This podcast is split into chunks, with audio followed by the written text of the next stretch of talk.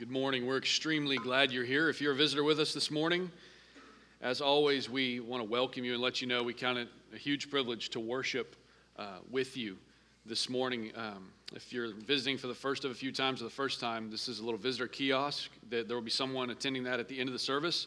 If you'd like to find more information about what's going on around here and how to get plugged in, we're going to be in Psalm 16 this morning. Um, you can go ahead and turn there.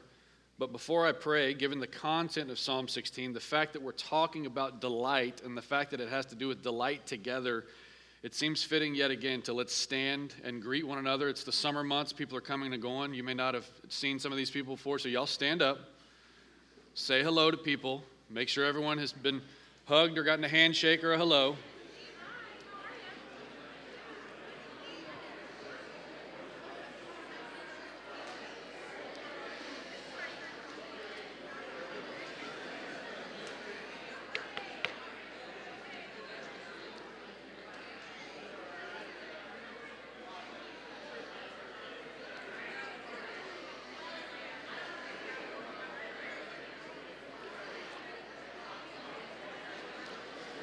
All right. You make your way back to your seats.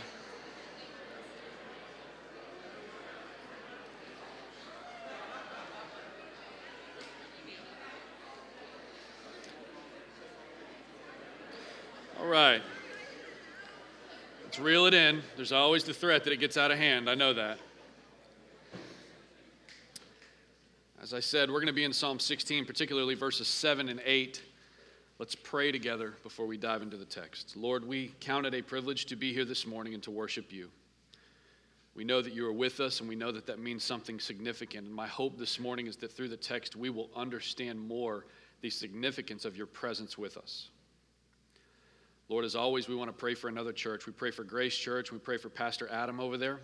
And uh, we just pray that they are enjoying you this morning. I pray that he's had a wonderful week uh, with you in preparation for the sermon. I pray that their worship service is wholehearted. I pray for he and his wife that they're enjoying you together and living together in an understanding way, and that and uh, that their their marriage is Christ centered. Um, Lord, what a privilege it is to have partners in ministry so so close in proximity, um, serving wholeheartedly week after week. I pray that you would bless their time together. Lord, I pray that you would continue to do away with any spirit of competition that exists between churches in Greenville, and we would realize we are on the same team. We love you very much, and we humble ourselves before you this morning, praying these things in Jesus' name. Amen. In Psalm 16 this morning, we're going to be considering the realities of delight. And there's going to be some things presented this morning that may be a challenge for some of us, in as much as we will have to ask do we really delight in such things as the psalmist does? Have you ever noticed how it is a lot easier to delight in life when things are going your way? Like when things aren't bad. It's a lot easier to find delight. My wife and I recently went with some friends to an all inclusive resort for a few days to enjoy our 15 year anniversary. It was the first time in 15 years to do anything like this, and the whole all inclusive thing is amazing. Amazing. We're talking about delight this morning. Generally, things go your way at the all inclusive resort. Like a lot of life is I want what I want when I want it. The all inclusive resort is I get what I want when I want it. Anything you want to eat or drink, they just bring it to you when you ask for it. And there are times when you don't even have to ask, and someone magically appears with the very thing you were just thinking you wanted. We hadn't been there for an hour. I was sitting under a thatched roofed cabana, listening to the waves, feet in the sand. Everything was perfect. Nothing was out of place. The, the landscaping, the foliage was all green. The paths were clear. I wasn't having to cut up anyone's food for them or change anyone's diaper. And I just had this thought. We had not been there one hour, and I had this thought God, I am sorry that I've ever complained about anything in my life. I'm sorry that I have ever complained about anything. This is so delightful. Like, seriously, Lord, my life is amazing. And you're just so good to us. I can't think about why I have ever had any reason to do anything but be thankful in this delightful moment where everything is just going the way that I want it to go. God, I'm really sorry that I ever complained. You're only good to us. And the experience continued. Every morning, someone else would make me a fresh omelet with fresh mango and chilled pineapple and papaya. They poured my coffee for me, and they would never let it get down to the bottom. And then, after I would enjoy my delightful breakfast, I would just go and just sit. That's it. I have five children. That's a magical thing to just sit. And the only decisions that I really had to worry about were, were where to sit, how long to sit for, and if there was anything that I wanted to do other than just sit and just breathe in the ocean air. Delight was easy to come by because in an all inclusive resort, things are generally going your way. Now, fast forward to our first morning back. The alarm goes off at 6 a.m., and my very first thought how the heck am I supposed to start my day without fresh mango and chilled pineapple? Who is going to make my omelet? That stinks. Man, this stinks. I'm to have to pour my own coffee. And then I walked outside to find that the construction that's been going on in our neighborhood had ramped up while we were gone, and now there's a porta potty in my yard. And my thought was, well, isn't this magical? Yes, all of you construction workers who I already wish were not here, please, when you need to relieve yourself, do so in my yard. Oh, how quickly we can shift from, Lord, I'm sorry I've ever complained about anything, to, man, I'm getting ripped off today. Why does God hate me? Why can't things go my way? Today, we're going to be talking about the delight that one can have, even when the situation is not all inclusive even when the situation is desperate. Look with me at Psalm 16, verses 7 through 8. For the last few weeks, we've considered Psalm 16. And as we read these verses, I want y'all to remember that a psalm is a song that has been written after some experience with God by his people. The Psalms are emotional, and they invite you in to sing along and feel what the psalmist feels and think what the psalmist thinks. So Ask those questions of yourself as we read verses 7 and 8. Verses 7 and 8 say, I bless the Lord who gives me counsel. In the night also my heart instructs me. I have set the Lord always before me, because he is at my right hand. I shall not be shaken. If you, if you just read those verses sort of out of context, you might think, man, this dude must be at like a resort. This dude must be just living the good life. Things must be going this guy's way, but that's in fact not the case. To understand what we're looking at in these verses, we have to take a few minutes to recap where we've been in the psalm so far. Like, if this is your first week with us, you need to understand what happens in the first verse of this psalm that got us to the seventh verse of this psalm. And in the first verse, we see the psalmist opening with a cry for preservation Preserve me, O God. That is a desperate situation. I expressed when I first preached that first verse that my son asks me for help all the time. Can you lift this? Can you, can you help me with this? But never have I heard my son say, Preserve my life, God, my father. And so for the psalmist to be saying this to God indicates a desperate situation. This is the beginning of a repeated cycle. And a theme in the Psalms that, if you're taking notes, you need to write this down. It's a theme that we see over and over again of desperation, dependence, and deliverance. Desperation, dependence, and deliverance. A lot of times we love deliverance, but we're less comfortable with dependence, and we're even less comfortable with the, the moment and the, the seasons of desperation in our lives. So, in this moment of desperation, where something threatens to triumph over David, he cries out to God for refuge and he expresses a deep delight in the people of God. He says, As for the saints in the land, they're the excellent ones in whom is all my delight. And what we learned in those first two weeks in this psalm was that it's impossible to lean into God and away from his people. Sometimes we try to do that. I just want to be closer to God and I just need all the people to leave me alone. But it's not possible to lean into God and away from God's people. And this, then last week, Brad Cardwell showed us how the psalmist shows the difference between walking with the holy people of God and leaning into worldliness and trials. And the main point that the psalmist made was that he would not go elsewhere for peace and for comfort and security. The reason for this was that the psalmist had found contentment in the Lord, with the Lord as his portion, the Lord as his cup. And the psalmist even expresses that the lines had fallen for him in pleasant places and that he had a beautiful inheritance. You see, the next two verses that we're considering this morning don't make any sense unless we read them in light of these previous verses. In verses 5 and 6, in David's expression of contentment of, with, a, with the providential hand of God, that's, that's a phrase I want you to put in your notes if you're taking notes the providential hand of God. In David's expression of contentment with the providential hand of God, it's then and only then that he can move on to delight, which is what we're talking about this morning. What that means is that David, the psalmist, must firmly hold on to the reality of the providential hand of God, for without contentment, there will be no delight. Without contentment, there will be no delight. So, what is this providential hand of God? It's, he says, The Lord is my chosen portion and my cup. You hold my lot. The lines have fallen for me in pleasant places. Indeed, I have a beautiful inheritance. David expresses the providential hand of God in two ways that we must understand to make sense of the two verses we're looking at. First, he says, The lines have fallen for me in pleasant places now. There's a perspective now.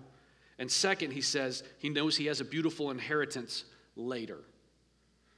So, this providential hand of God has an effect on the way David views the way his life is now, where he lives, what his job is, who his spouse is, what, who his children are, the trials that he's facing, and also a later on this eternal inheritance. Or to say it another way, David has an eternal perspective that rightly informs the hand that he has been dealt in life right now. I think if we're, we're saying, can we sing along with this? Is this part of our song? I think that most of us don't have a problem identifying with David on the excitement and the encouragement of the reality of an eternal inheritance where we will one day experience perfect union with God in Christ. That's not hard to get fired up about, where there is no more sorrow, no more tears, no more sadness, no more sickness. Yes, I praise the Lord for an eternal inheritance. I don't think that's as hard to do, but I wonder if for some of us it may be more difficult to say, I delight in the providential hand of God in my life being the way that it is right now. The former perspective may be more challenging for some of us. Is this part of our song? Can we sing this with him? The lines have fallen for me in pleasant places. Do you find your life to be a pleasant place? You see, for the psalmist, this is an appreciation for the providential hand of God in dealing you the cards that you have been dealt in life. The expression is this I believe that my life is the way that it is because of the good and providential hand of God, which is contentment. The psalmist, in the desperation of having to cry out to God for preservation, with the same breath says, My life is this way. I am in a moment where I'm having to cry out, Preserve me, O God. With the same breath, he says, My life is this way because of God. There's a reality here, sort of a dual reality that, that I, I am in this because God has placed me in this. This trial is because of God. This sense of desperation, even, has something to do with God's providential hand on my life this thing that I would have never chosen for myself, had I been given the choice, was in fact chosen for me by God. Just sit with that for a minute. All of us have things that we have faced that the psalmist is speaking to. And he, he is saying, just, just listen to what he says and, and consider can you sing along? This thing that I would have never chosen for myself, this thing that I would have never chosen for my children, this thing that I would have never chosen for our family Maybe, in fact, the thing that God, in His wisdom and in His love, has chosen for you. And His providential hand is only good to His children. Our Lord never gives us that which is bad for us, and I think it's clear that the psalmist believes that. So, yes, in these trials, in my life being made up of some things that I would have absolutely never chosen for myself, the psalmist says, I know that my God has chosen these things for me, so the lines have fallen for me in pleasant places. I'm content. The inward disposition of my soul is that God is enough. To such a degree that he writes a song about it. I think what he's showing us is that it is hard, if not impossible, to delight in something with which you are discontent. I mean, I'm looking around the room right now, and I know of people who have faced and are facing significant trials and, and facing the kinds of things, the kinds of things in life where you're like, man, I got dealt a hand, and I, I don't know if I like this. I would have never chosen this for myself. I'm looking at faces that have gone through the trial and are on the other side, and I'm looking at faces right now that are about to be in the thick of it. And here, what we see is that it is impossible to delight in something with which you are discontent for the psalmist. It is only in the contentment that we see the psalmist make a transition to delight. That's why the title of the sermon is Contentment to Delight. It's only when there's contentment then, that you can then transition into delighting something or someone. And in verses 7 and 8, we see delight in three things in particular. So here's the first thing. First, the psalmist delights in God's constant presence. If you're taking notes, write that down. The psalmist delights in God's constant presence, not his occasional presence, not his every now and again visit to my situation, but in God's constant presence. We've seen an eternal perspective, and now what we see from the psalmist is a continual awareness of God's presence. The psalmist says, I have set the Lord always before me. He is at my right hand. I have set the Lord always before me. He is at my right hand. In every situation and circumstance of life, I want God right here. Not in the wings, not behind me, not just a distant thought in my head. Always before me, right here a continual awareness and eagerness for the presence of God. He is at my right hand. When I need to do something, I want Him guiding this to do it. The psalmist delights in God's presence. So, if we were to go back to the first verse of the psalm and put all this together, the psalmist would say, God, preserve me. I cry out to you. I have no good apart from you. My good cannot make it to you. But right here in this desperate situation and every other trial and desperate situation, you are always here.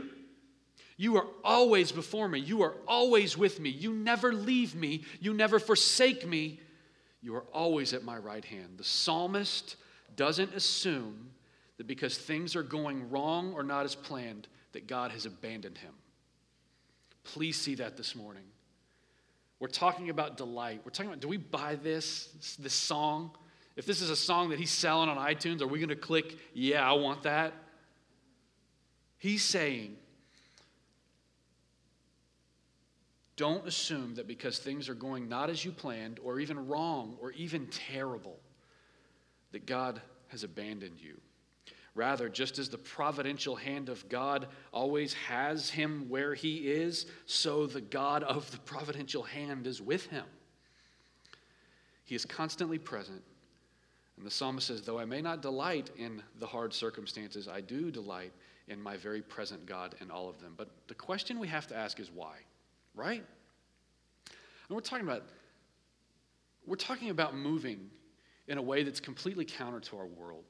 We're talking about a completely countercultural response to when things stink in life.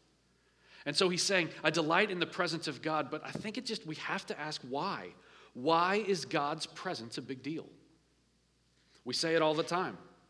We acknowledged it this morning when we worship. We acknowledged it when we began the sermon. We acknowledge when we enter into a time of corporate worship that God is here with us. But I would ask, so what? Why does that matter? When we heave up empty phrases that have no heart to them, it is not worship. Why does it matter that God is with us?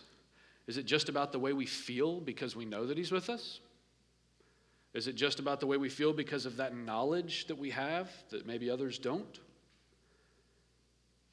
Is it more than warm fuzzies because God's with us? Is it anything beyond our emotions? I think the psalmist is explaining that it's because of what we get from God when he is present with us. Here's what I mean the psalmist says this I bless the Lord, look at verse 7.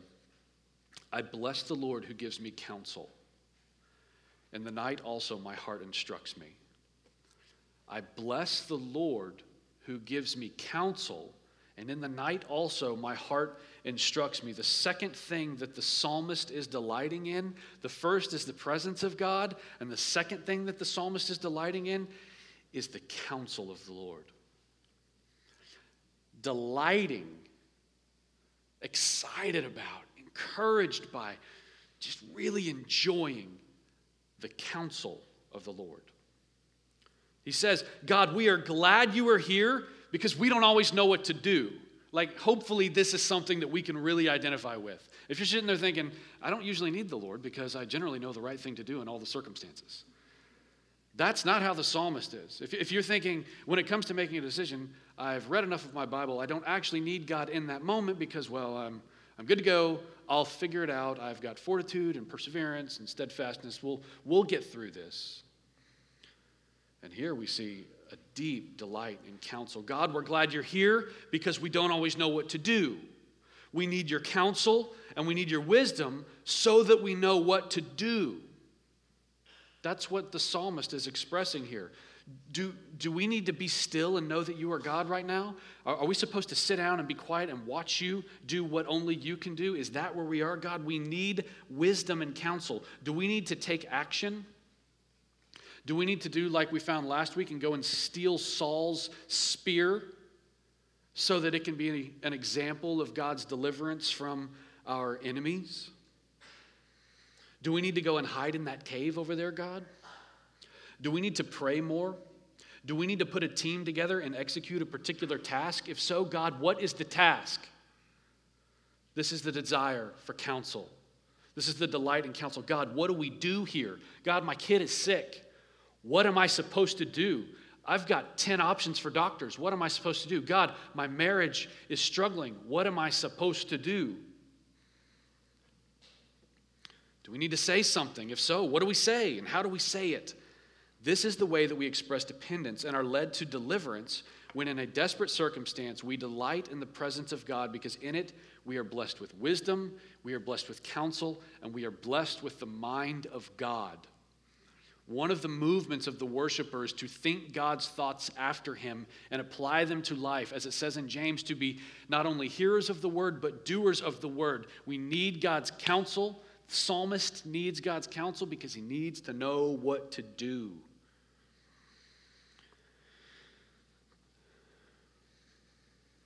And it's not always a counsel that comes easy. You might be thinking, yeah, heck yeah, I want God's counsel. Hook me up. What you got? It doesn't always come easy. This is the hard work of faith. He says, In the night also, my heart instructs me. Is there anyone in here who loves sleep as much as I do, and you just see that and you're like, No, don't instruct me at night? Can this not happen during the day, God? God, I don't, I don't sleep well anyway. We can't have this instruction and wisdom going on at night. I love sleep. In the night also, my heart instructs me. Sometimes it is enough to just pray briefly, and God will give you direction in the moment. Sometimes that's how it happens. But other times, it's not how it happens. At other times, it's not enough. The desire and delight in God's counsel here for the psalmist is so significant that it drives him to think and to pray and to meditate and to dig and to claw and to consider and to think some more and to pray some more to such a degree that the thoughts of God and the words of God are so ingrained in the psalmist's head and heart that he can go to sleep at night, wake up the next morning, and have more insight than he had when he went to sleep because his heart instructed him with God's counsel as he slept. You, uh, that's a big deal. Do any of us do that? I want God's word so inside of me in my heart and mind that even while I'm sleeping, I may wake up with more insight than I had when I went to bed. Like for some of us, we just need to be like, oh, I didn't know that was a reality. I didn't know I could do that. I didn't know that God could instruct our hearts while we sleep. Admittedly, I've had only a few seasons of life where I found that happen, but they were sweet knowing that God was at work. One of the Psalms we pray with our children regularly is In peace I both lay down and sleep, for you alone make me dwell in safety. We spend a third of our lives in bed asleep. God made you that way, but it's not wasted time. It's time for rest, and apparently it's also time for growth and for knowledge and for insight and wisdom and counsel from the Lord. So there's this reality here for the psalmist that his heart instructs him as he sleeps. So his sleep, the other part of that, may be interrupted. And his time at night may need to be spent meditating upon the Lord. We know many other Psalms where he says, I meditate upon you in the watches of the night. And that may indicate that it didn't happen while he was asleep, but that while he woke up. The reason for this is that the wisdom needed is more important than the sleep desired. I'm going to say that again. The reason that God might do this is that the wisdom needed is more important than the sleep desired. And all of these things bring us to the third thing that the psalmist delights in. Look at what he says in, in verse 8, the second part. Because he is at my right hand, I will not be shaken. Because he's at my right hand, I will not be shaken. So the psalmist delights in the constant presence of God. The psalmist delights in the counsel from God. And here we see that the psalmist delights, delights in the stability of walking according to God's counsel.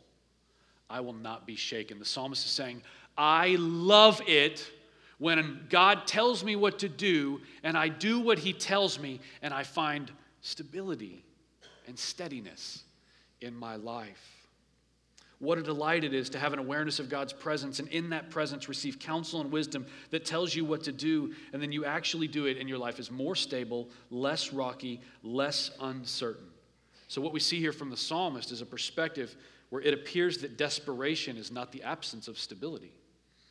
That's backwards in my head. I hate desperation. I don't like the feeling of desperation. If you've ever had a moment of, oh, what is happening? What do we do? I am a control freak and I hate that feeling. I want to I want to I want to kill that feeling immediately and control the situation. Here's what we'll do. Stop freaking out. It's going to be okay. But that desperation leaves us uneasy. And what we see here from the psalmist is apparently desperation is not the absence of stability. So, in a desperate moment, because of the presence of God and the counsel He brings, you can actually have stability, even though it's a desperate moment. You don't have to act like it's something that it's not. I just want you to think for a minute. This is, this is big, big claims from David, right? I mean, we know what his life looked like. We know what happened in his life. We know how hard his life was. So, you know, people ask you, hey, how's it going? What do you normally say? You say, fine, because you don't want to talk about them. Or a lot of us have a tendency to say, well, let me tell you all the things that haven't gone as I wish they would today. And we just kind of lay it out there. And just consider at any point, anyone could have said, Hey, David, hey, bro, how's life? And David could have said, Well, lots of people want me dead. Saul wants to kill me. Absalom wants to kill me. There's a lot of people, even in my family, that want to kill me. Oh, and let's not mention how I really messed things up with Bathsheba, and her family's not happy with me. And oh, how's it going? Well, I let Jonathan, my best friend, down in a terrible way. He had to tune me up. I don't even know if we're friends anymore because of what he said to me. And I've, I've let a lot of other people down as king. Frankly, my life is not what I wished. It's shaky, it's uncertain. I really felt like maybe I've been dealt a bad hand because this is not what I had in mind. David could have easily said all that. We have the chronicle of his life in the scriptures. It was hard. There were lots of ups and downs.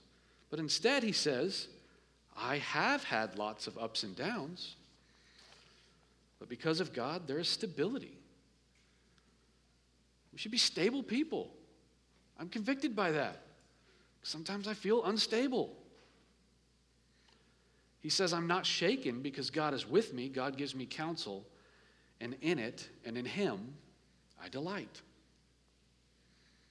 You don't have to be unsteady every day, even when things are hard. That's convicting. So we've got four application points we're going to consider. The first application point this morning is this Do you delight in the constant presence of God, or do you feel like you only need Him sometimes? Application number one Do you delight in the constant presence of God, always there, or do you feel like maybe you only need Him sometimes in some things? The psalmist presents us with a hard truth. If you are more aware of your problems or more aware of how things aren't the way you wished they were, if you are aware of those things more than you are aware of the presence of God, you're missing out on what's best for you. When people ask you how your life is going, do they hear about the presence of God or do, does, do they hear someone who seems like they don't know God's even there? The contentment and delight that you desire cannot be found when you are less aware of God than the problems you are facing.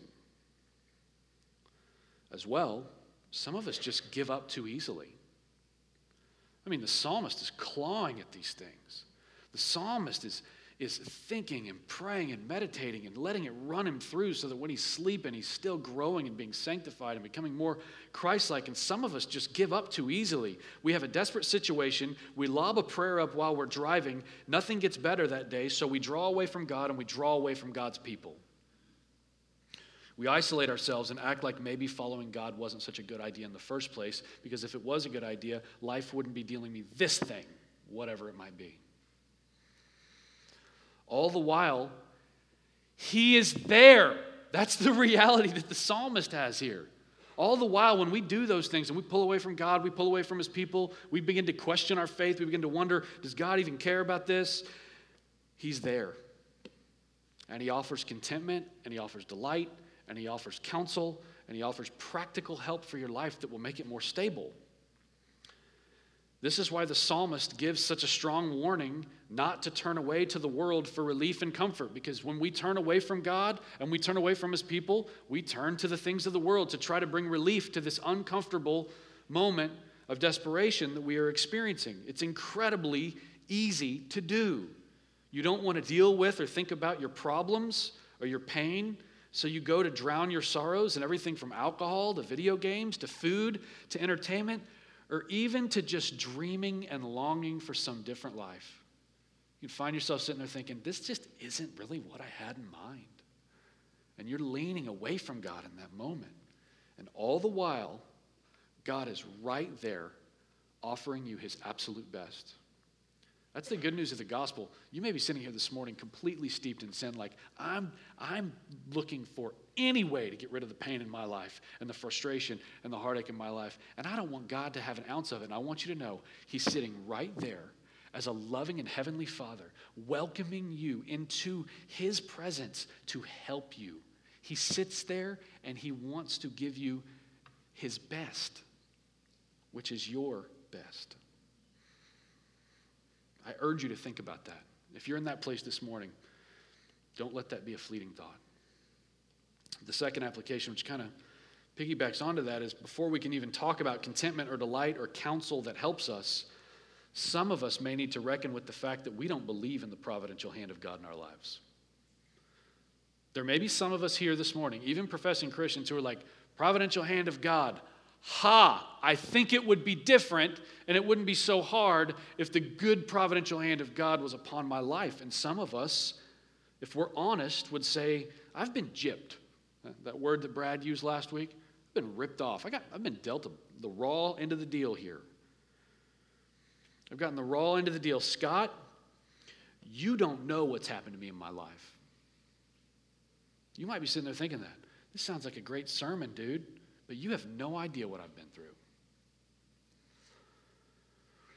You don't know how hard my childhood was. You don't know how hard my marriage is, maybe because of my childhood. You don't know about the ridiculous expectations that I have to face every single day in my job. Every day, 60 hours a week, ridiculous expectations where it's never good enough. You don't, you don't, you don't know what I'm facing. You don't know how I feel like I'm absolutely drowning every day as a parent. You might be thinking, if I'm honest, I wish God would throw me a bone.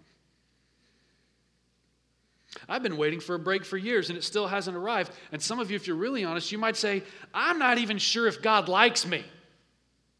Like you're talking about this providential hand that's only good, and I'm sitting over here going, I don't even know if God gives two rips about all this junk I'm going through. If He cares at all. And if that is you this morning, and if you are perpetually discontent and finding it hard to delight in God or anyone else, your application for this morning is simply this be honest with God about it. Be honest with God about it. Let go of that burden and trust that God can handle how you feel. If that's you, trust that God can handle your emotions. That is wholehearted worship to go to God and say, if we're going to be honest, this is where I am. And a loving God receives that and he can handle that. He's not going to say, You get your act together and you come talk to me when you can change your tone. That's not how our God is.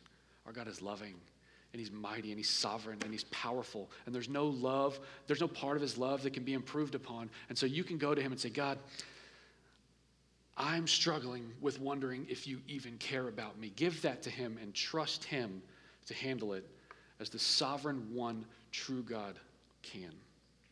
He can handle your feelings, He can handle your emotions. And as you confess that to God and you seek His help, maybe even reluctantly, know that what you are calling the raw end of the deal may, in fact, be the providential hand of God. We have to reckon with this in the psalm. This has been the case for so many saints in their passage through this world. So many have been plagued with thorns, trials, heartache that they do not understand. Many have been plagued with trials that seem contrary to a good God.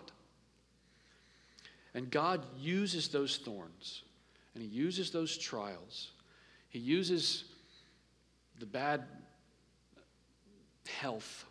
He uses the heartache of being victimized. He uses the heartache of loss. He uses the heartache of, of discouragement. He uses the heartache of a disposition of being depressed and, and sad. He can use all of that with his providential hand to create a sense of desperation that would lead you to dependence upon him, that would lead you to deliverance from your sin and delight in a present God who gives us counsel, counsel and stability. Sometimes the thing that you would have never chosen for yourself is the very thing that God uses to bring you closest to Him.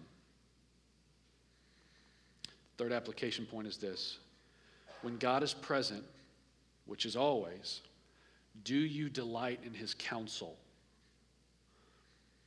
Some ways, some other ways we might ask this question are do you value sleep more than you value wisdom? It's a hard one for me. I'll take wisdom when I'm awake.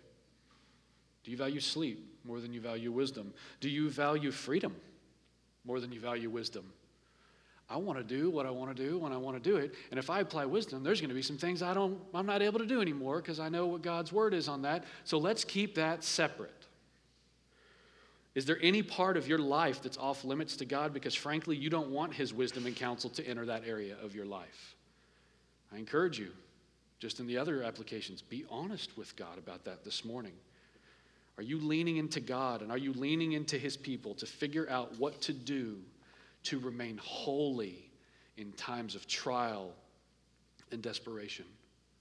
Or are you leaning into the world because you mistakenly think that your desperate circumstance must mean that God has abandoned you? The fourth application point is just two questions Do you feel steady? If not, why do you think that is? in light of what we've heard in the text this morning, do you feel steady, stable? And if not, why, why do you think that is? These applications aren't just things that you hear and then go to lunch and forget about.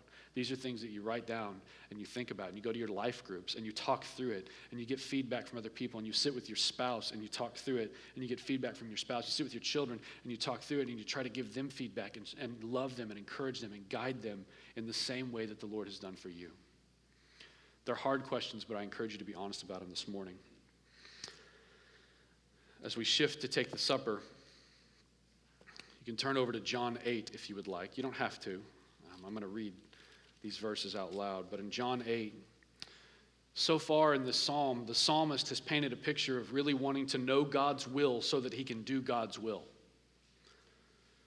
This is the main purpose of everyone who belongs to God. He, he sets us apart as a peculiar people that belong to Him, His, his possession. And this psalm is a foreshadowing of what would be completely fulfilled in Christ. This psalm is quoted in the book of Acts, it's quoted in the Gospels, and we see that this desire to do the will of the Father is utterly, in essence, who Jesus was and what his life was all about when he was on earth as he drew us to himself and as he created a way to God through him. So look at John 8 28. It says this. So Jesus said to them, When you have lifted up the Son of Man, then you will know that I am He, and that I do nothing on my own authority. That sounds like the psalmist. You don't hear the psalmist saying, I've got some authority and I'm going to do what I feel like I need to do. The psalmist says, No, no. I delight in God's presence because I delight in God's counsel. And here you see Jesus saying, I do nothing on my own authority, but speak just as the Father taught me. And he who sent me is with me. It sounds like the psalmist, right? Jesus saying, I delight in the constant presence of my Father who is with me, who is telling me what to do so that I can go and do it. He has not left me alone, for I always do the things that are pleasing to him. And as he was saying these things, many believed in him. This is evangelistic in nature. When we're doing these things, when we are enjoying the presence of God, when we are enjoying the counsel, when we are applying that counsel to our lives, many will believe in God. That's how it worked with Jesus. That's how it works with those who belong to Jesus. And it says So Jesus said to the Jews who had believed in him, If you abide in my word, you are truly my disciples, and you will know the truth, and the truth will set you free. I just want you to enjoy that this morning as we prepare to take the supper.